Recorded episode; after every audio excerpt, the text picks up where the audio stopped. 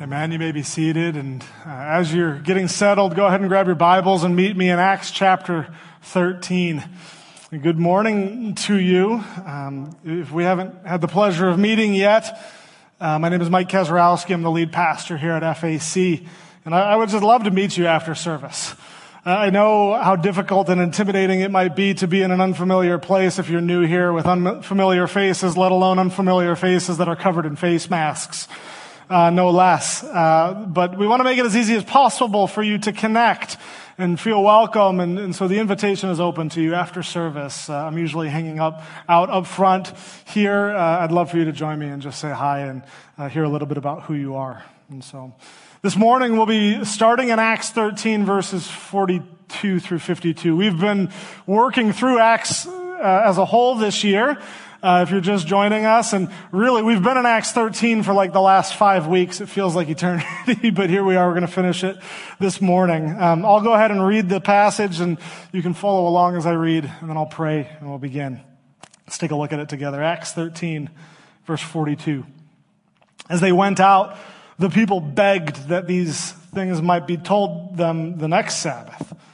And after the meeting of the synagogue broke up, many Jews and devout converts to Judaism followed Paul and Barnabas, who, as they spoke with them, urged them to continue in the grace of God.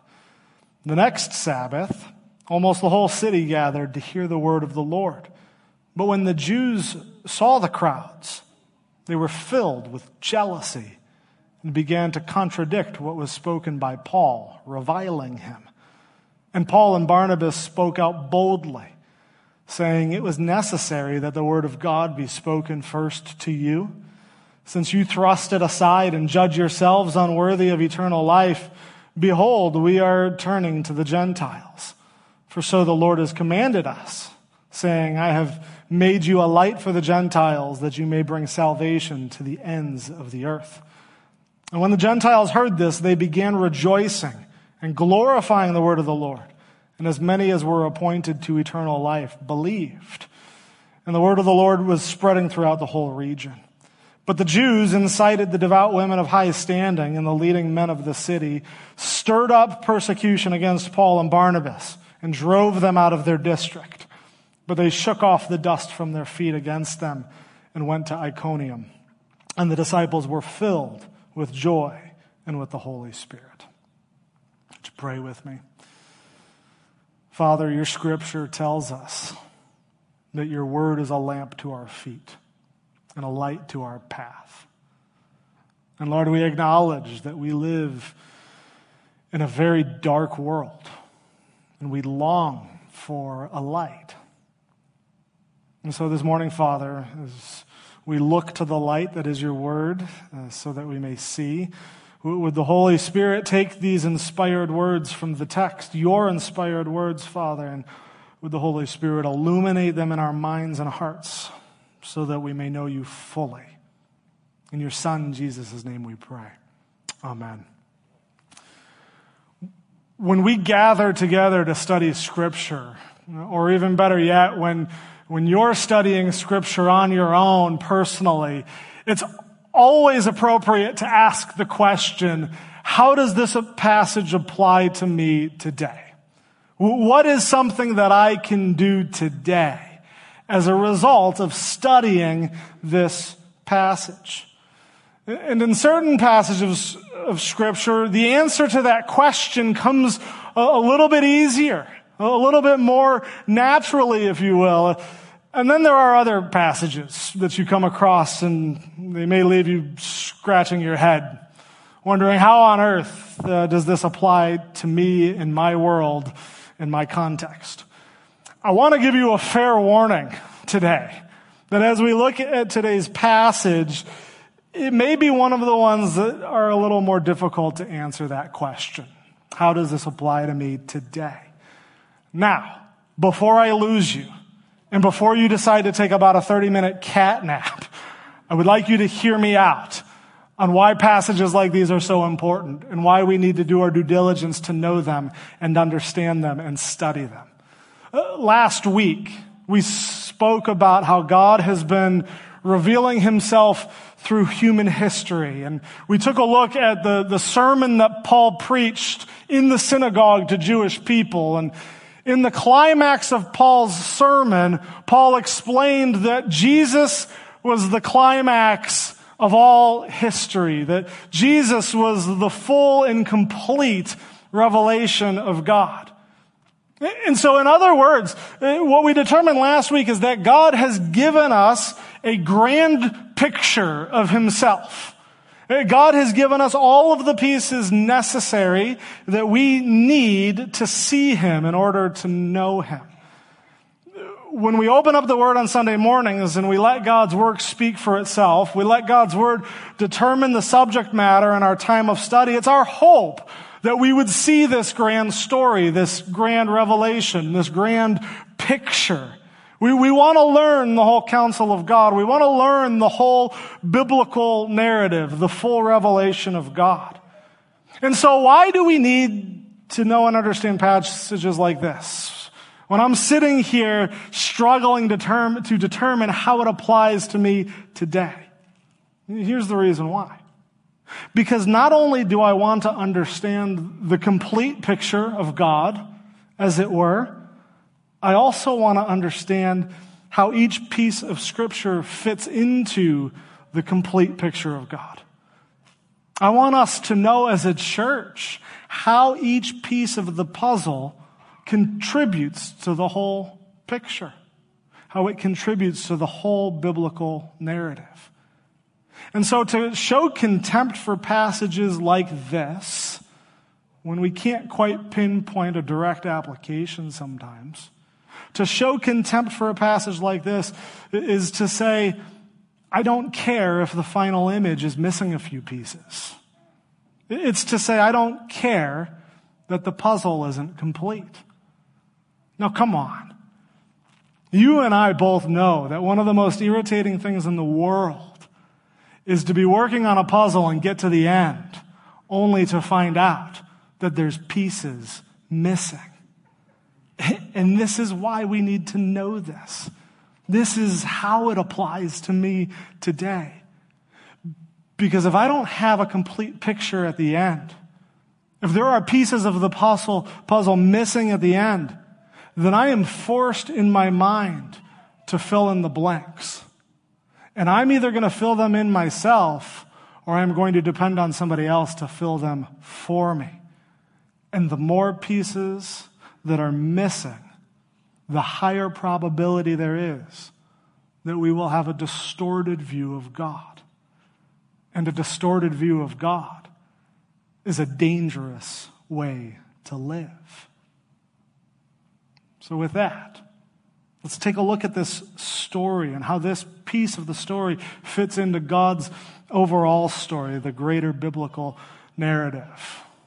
Our passage begins this morning right on the tails of uh, a sermon from Paul, as I mentioned. And if you remember, Paul just got done sharing in the synagogue that Jesus is the fulfillment of all their promises and that Jesus was put to death, although he was innocent, but God raised him from the dead. And then Paul explained that everyone who believes in Jesus will be freed and is justified or made right before God. And then Paul ended the sermon with a warning to the scoffers. He said, the scoffers are going to be the ones that are, that perish.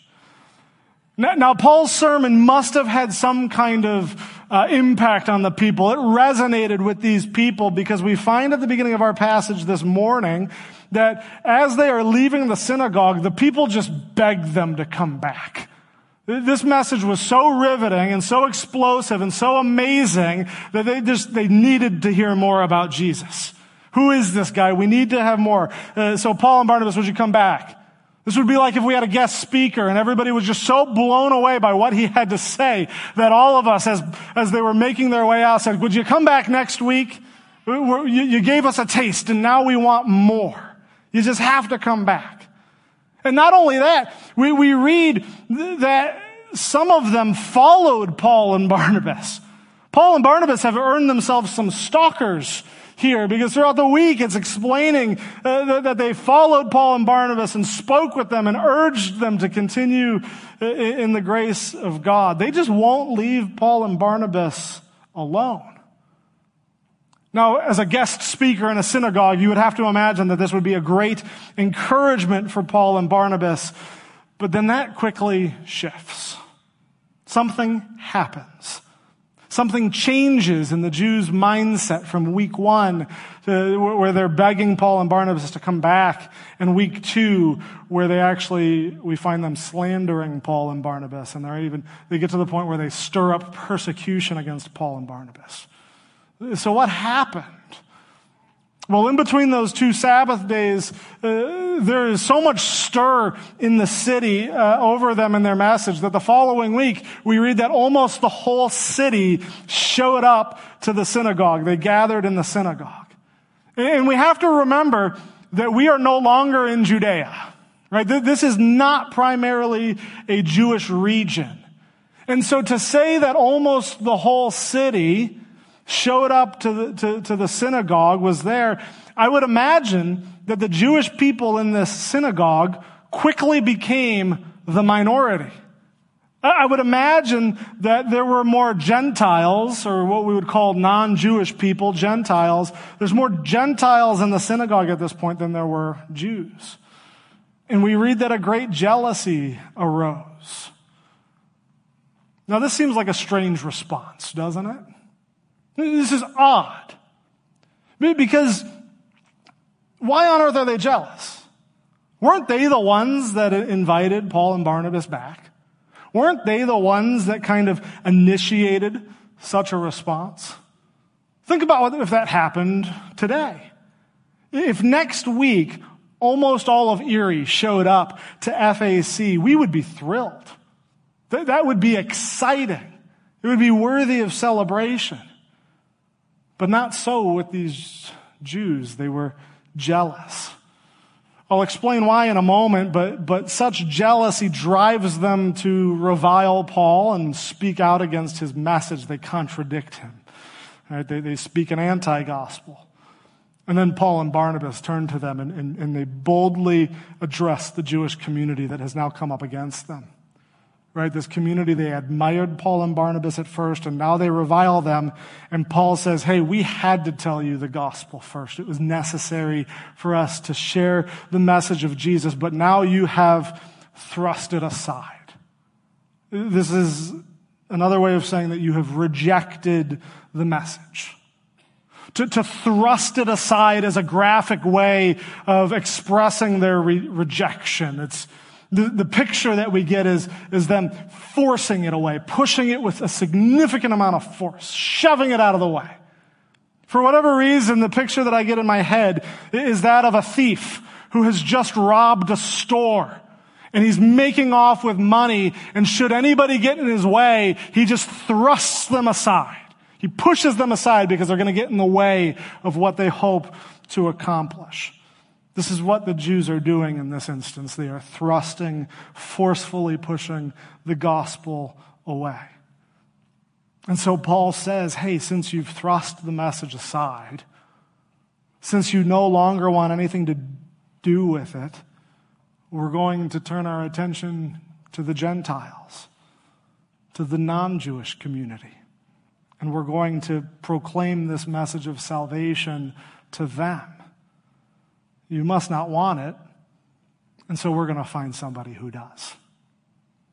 Now, we'll revisit what Paul says here in depth in a moment, but what's important to note as we work through the story is the, the, that the Gentiles responded positively.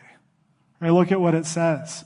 When the Jews rejected it, the Gentiles accepted it. They rejoiced in it and they, they glorified God.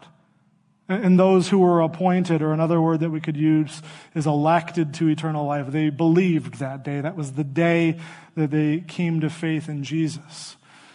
And this drove the Jewish community mad.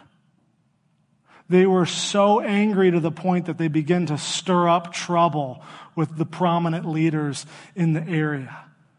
They go to women of influence and men of influence in order to create persecution to drive Paul and Barnabas out of the region. Now, a moment ago, I mentioned we'd come back to this about why on earth were they jealous. And uh, when you consider Paul's words to the Jewish community and the Gentile response, it helps us gain a clearer picture for why the Jewish community might have been so jealous. You see, their jealousy and their outrage seems to be d- directly a response to the fact that the Gentiles were saved. Their outrage was prompted by Gentile inclusion. They're offended by Paul allowing the Gentiles to be included in these promises, which were distinct expressions of Judaism. They revile Paul for how he connects the Gentiles to Israel's God. They are angry and they're saying, hey, those promises that you speak about are our promises for our people. And you intend to include the Gentiles? This jealousy is rooted in the fact that they, don't want the Gentiles to be the beneficiaries of the promises that God made to them as Jews. So, in an organized effort, they drive Paul and Barnabas out of the area. They stir up emotion, right? Imagine it being election season, which it is. And what you, what you get in this time of year every four years is, is the stirring up of people. There's like this emotional stirring up and, and people say things and post things just to get a reaction out of people, just to stir the pot. This is what's happening here. The, the Jewish community is just stirring the pot. They're making people get riled up to force Paul and Barnabas out of the area. But we read in verses 51 and 52 that as they make their exit, they shook the dust off their feet and they were filled with joy and with the Holy Spirit, and the word of God spread to the whole region. Essentially, this persecution didn't faze them, and it didn't faze the message going out, which we have seen from the very beginning in Acts. This, this act of shaking the dust off their feet is actually a symbolic action. Some of the most strict Jews, upon entering Jerusalem, their holy land, would do this act. They would shake off, off their feet uh, as they traveled from abroad, and it symbolized them leaving the impurities of an unholy land behind. Essentially, they didn't want to bring, uh, hypothetically, the dust uh, from defiled places into the Holy Land, so they would shake off their boots so the dust would fall down to the ground. And so there's a, there's a turn of events here. As Paul and Barnabas shake off the dust towards this Jewish community, they are, in a sense, declaring that this community is no better than the unholy pagan territories that surround them. And Paul and Barnabas make their way to another community, to, to Iconium, which we'll look at in the coming weeks, to continue their missionary journey. Now, I want to revisit what Paul says specifically to this Jewish community in the passage because it's a very important piece to the biblical narrative. Take a look with me back to verses 46 and 47. Once again, as the Jews reject Paul and Barnabas and the message of salvation that they bring, Paul turns to them. And this is what he says. He boldly proclaims to them, it was necessary that the word of God be spoken first to you. Since you thrust it aside and judge yourselves unworthy of eternal life, behold, we are turning to the Gentiles. Paul makes this claim, and then he actually goes on to, to support the claim by quoting Isaiah 49 6. Um, this is where Paul introduces the concept of preaching the gospel first to the Jew and then to the Gentile. You'll see this theme throughout Scripture. And in these verses, Paul is giving a theological rationale for what they're doing in turning to the Gentiles. And so I want to break this down a little bit and what this actually means and what it means for us. First, Paul says that it was necessary that the word of God be spoken to the Jewish people first. Which prompts me to ask the question, why was it necessary? This isn't merely just preference. This is actually a necessity. Right? We've seen this pattern on this journey that Paul and Barnabas have gone from synagogue to synagogue, and you may think that they did this for practical, pragmatic reasons. We think, well, Paul and Barnabas were Jewish, and so of course they would start with their own because it's a little bit easier and they're in a little bit more familiar uh, territory, and, and, and they know each other a little bit, and um, that may be so. But if it was merely strategic or practical in nature, I'm not sure Paul would say that it was necessary for the word to go to the Jews first. No, as we explore Scripture, we see there's actually a greater theological reason for this. And, Paul's letter to the Romans is actually a great help to us here. And so if you have your Bibles with me, I want to draw attention to Romans chapter 9. Would you, would you turn with me to Romans chapter 9? I real briefly just want to look at the first five verses. We don't have time to uh, dig in as deep as I'd like here. But if you'd like to do this on your own time, which I would strongly encourage you to do, Romans 9 through 11 really is all about what's happening here between the Gentiles and the Jews. And Paul is kind of explaining, giving a theological ex- explanation for what's happening in Acts chapter 13. And so let's just, I want to look at a couple of passages from Romans, starting in verses 1 to 5, to help us answer the question, why was it necessary for the word to go to the Jews first? Take a look at it with me. Uh, he says, I am speaking the truth in Christ. I am not lying. My conscience bears me uh, witness in the Holy Spirit that I have great sorrow and unceasing anguish in my heart. For I could wish that I myself were accursed and cut off from Christ for the sake of my brothers, my kinsmen according to the flesh. They are Israelites, and to them belong the adoption, the glory, the covenants, the giving of the law, the worship, and the promises.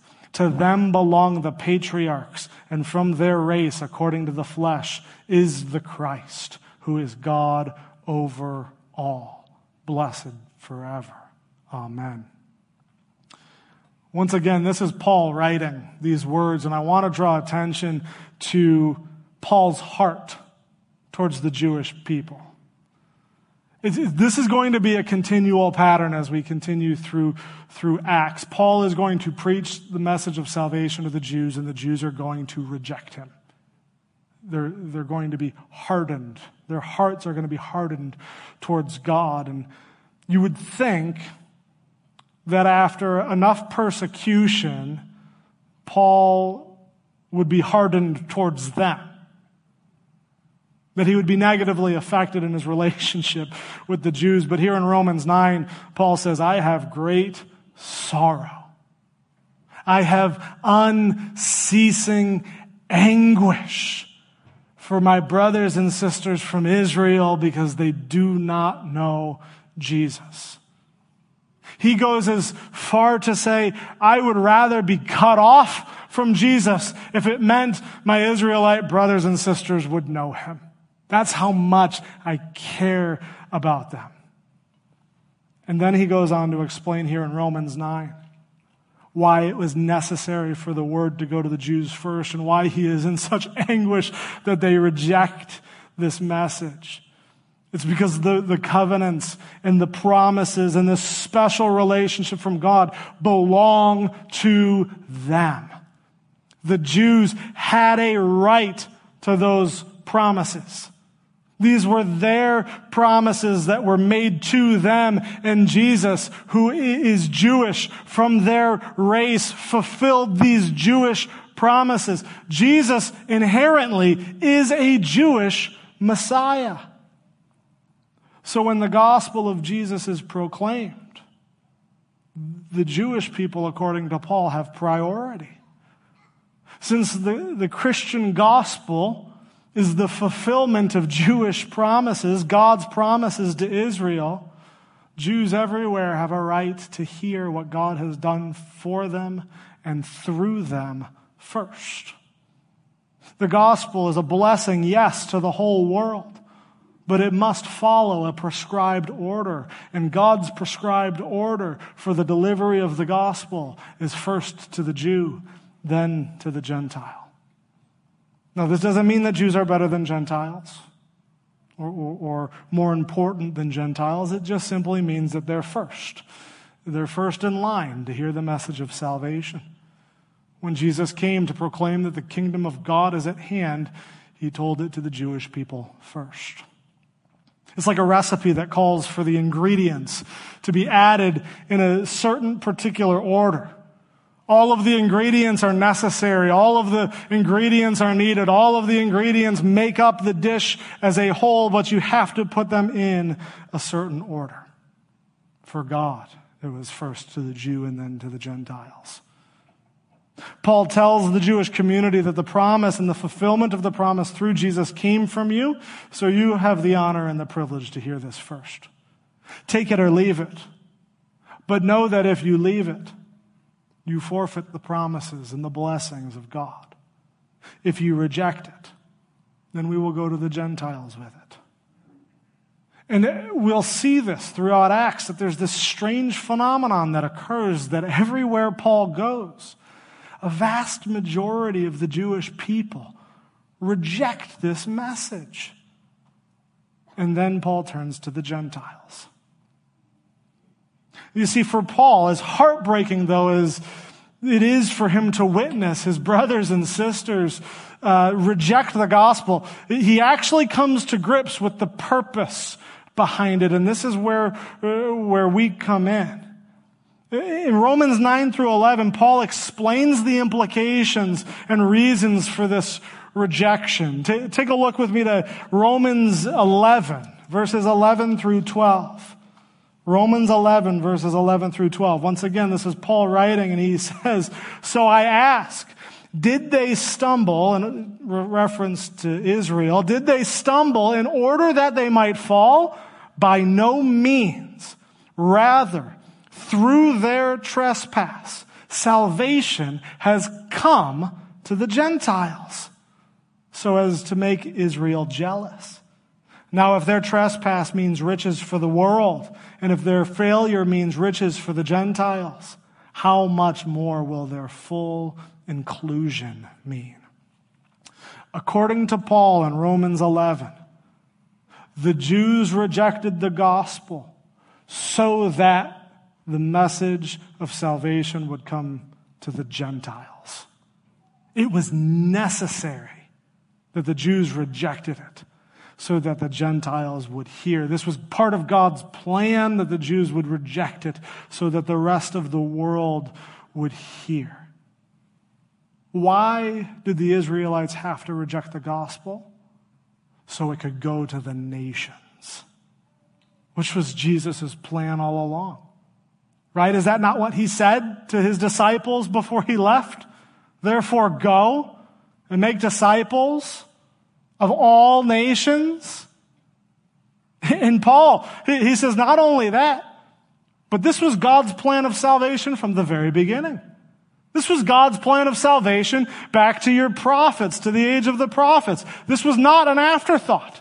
This was not second best solution for God. It's not like God said, well, the, the Jews were my first pick, and so they've rejected me, so I'll just, I'll settle for second best, and that's the rest of the world. No, Paul, Paul quotes Isaiah 49 6 back in Acts 13. He quotes just a portion of it, but I want to read the whole verse to you in its context. God is speaking through the prophet Isaiah about the Messiah, about Jesus, and this is what he says. It is too light a thing that you should be my servant to raise up the tribes of Jacob and to bring back the preserved of Israel. I will make you as a light for the nations that my salvation may reach to the end of the earth. God is speaking through the prophet Isaiah in reference to Jesus as the light, and God is saying that, that it's too little of a thing that Jesus would merely bring salvation to the Israelites. No, I don't want to save just Israel. I want to save all of the nations. I want the whole world because I created the whole world and I want the glory not just from the Israelites, but I want the glory from all the world. And for there to be glory from all the world, all the world needs to hear this message of salvation from and through Jesus. Jesus is the light of all nations. Yes, God had promises with Israel, and yes, He wants to be glorified by Israel, but to stop short at Israel isn't enough for God. God desires glory from the world, from all people, including you. Including you. And here's where you fit into the story. Because the Jews rejected this message of salvation, we sit here 2,000 years later and this message of salvation through Jesus is still being proclaimed to Gentiles. I would bet that the majority of us in this room are non Jewish people that are now hearing the message of salvation. And so, as this message of salvation is proclaimed to you week after week, we talk about Jesus. And we talk about how he died and how he rose from the grave and how whoever believes in him may be forgiven of my sins and be justified and may be right, uh, may be declared innocent before an almighty God. You have a choice to make. And the choice is one of two things that happens in Acts chapter 13 right? Will, will you be like the Gentiles in Acts 13 and will you rejoice and will you glorify God and will you believe in Jesus or will you be like the Jews who thrust it aside? Will you be like the Jews who, who, who say, Jesus, get out of my way because I don't want you ruining my life. I don't want you ha- having any say in what I do with my life. I, I refuse to submit to you and so I'm going to thrust you off to the side. Those are your two options. And there may be someone sitting in this room who has thrust aside the message of Jesus for too long. I encourage you not to leave today without making that decision to believe and glorify Jesus. And I promise you that you are not too late. I assure you that you are not too late as of right now. Unfortunately, it's actually not too late for Israel. God's not done with Israel yet. And I want to end on a positive note with the Jewish people because it, I've been harsh on them, have I not? But the biblical narrative, the whole biblical narrative teaches us uh, what happens in the end.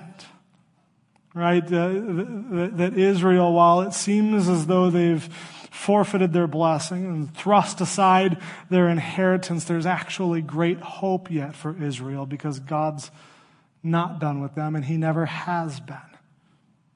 Back in Romans 11, in the passage that we read, if you were to keep reading, and even in our verse, Paul suggests that the reason for Israel's rejection was for the salvation message to reach the Gentiles but then he goes on to say something odd. He explains in the passage that salvation coming to the Gentiles would in turn make Israel jealous. And then he makes this strange comment about how much of a blessing their full inclusion would be. And so what's, what's exactly going on here in the great story of, of, of God's narrative? Well, this is what it looks like. An illustration. Imagine, if you will, um, that a set of parents have decided to give their only child an inheritance. And this inheritance comes in the form of a house. And this is not just any house. This is a mansion. This, this mansion has everything you could ever ask for or wish for in a house. It is extravagant. And they give their only child this house as a gift. And it's free. There's nothing that this child did or needed to do to receive this mansion. It was purely out of the goodness and the grace of the parents' hearts that they gave their child a house. It's an amazing gift. And then out of nowhere, the child rejects the gift. He turns it down. He says, I don't want the house. I don't need the house. I'm going to go do my own thing. Well, what do the parents do? Shockingly, they take the deed to the house and they go out on the streets and the first homeless guy they see, they say, Here, take this house as a free gift. It's yours now. And as the homeless man moves into the house, the child grows jealous and says, Wait a minute. I've changed my mind. I want that. I long for that. I lost something and I want it back. Here's the logic. God enters into a relationship with Israel through a covenant that he made with Abraham. Israel rejects God and rejects his message of salvation. And so God, as a result, turns and offers it to the Gentiles. The Gentiles accept it and enter into this relationship with God, and it causes Israel to grow jealous and desire him back.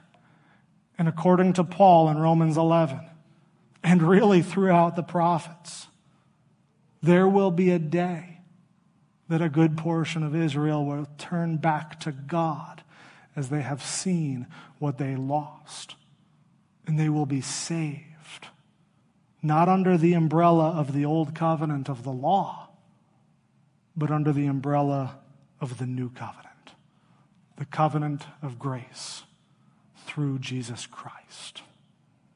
Would you pray with me? Heavenly Father, we praise you for um, just your grand story and how we fit in it, Lord.